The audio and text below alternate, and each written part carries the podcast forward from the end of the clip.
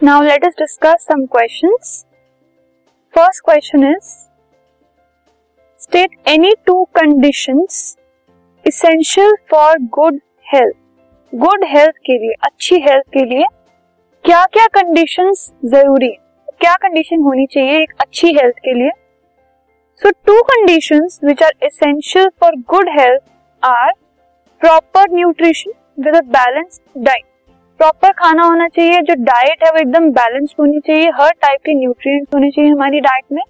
ऐसा नहीं कि हम एक ही टाइप के न्यूट्रिएंट्स ज़्यादा ले रहे हैं और बाकी जो टाइप के न्यूट्रिएंट्स हैं हम ले ही नहीं रहे। तो हमारी डाइट में सारे न्यूट्रिएंट्स होने चाहिए, एक बैलेंस्ड डाइट होनी चाहिए।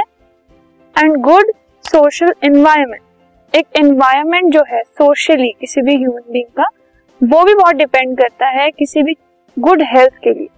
अगर आपके आसपास के जो लोग हैं या फिर आपके जो फ्रेंड्स हैं, वो एनवायरमेंट जो क्रिएट कर पा रहे हैं, वो इतना अच्छा नहीं है।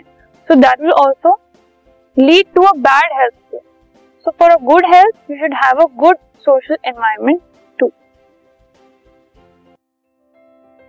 this podcast is brought you by Hubhopper Shiksha Abhiyan अगर आपको ये पॉडकास्ट पसंद आया तो प्लीज़ लाइक शेयर और सब्सक्राइब करें। और वीडियो क्लासेस के लिए शिक्षा अभियान के यूट्यूब चैनल पर जाएँ।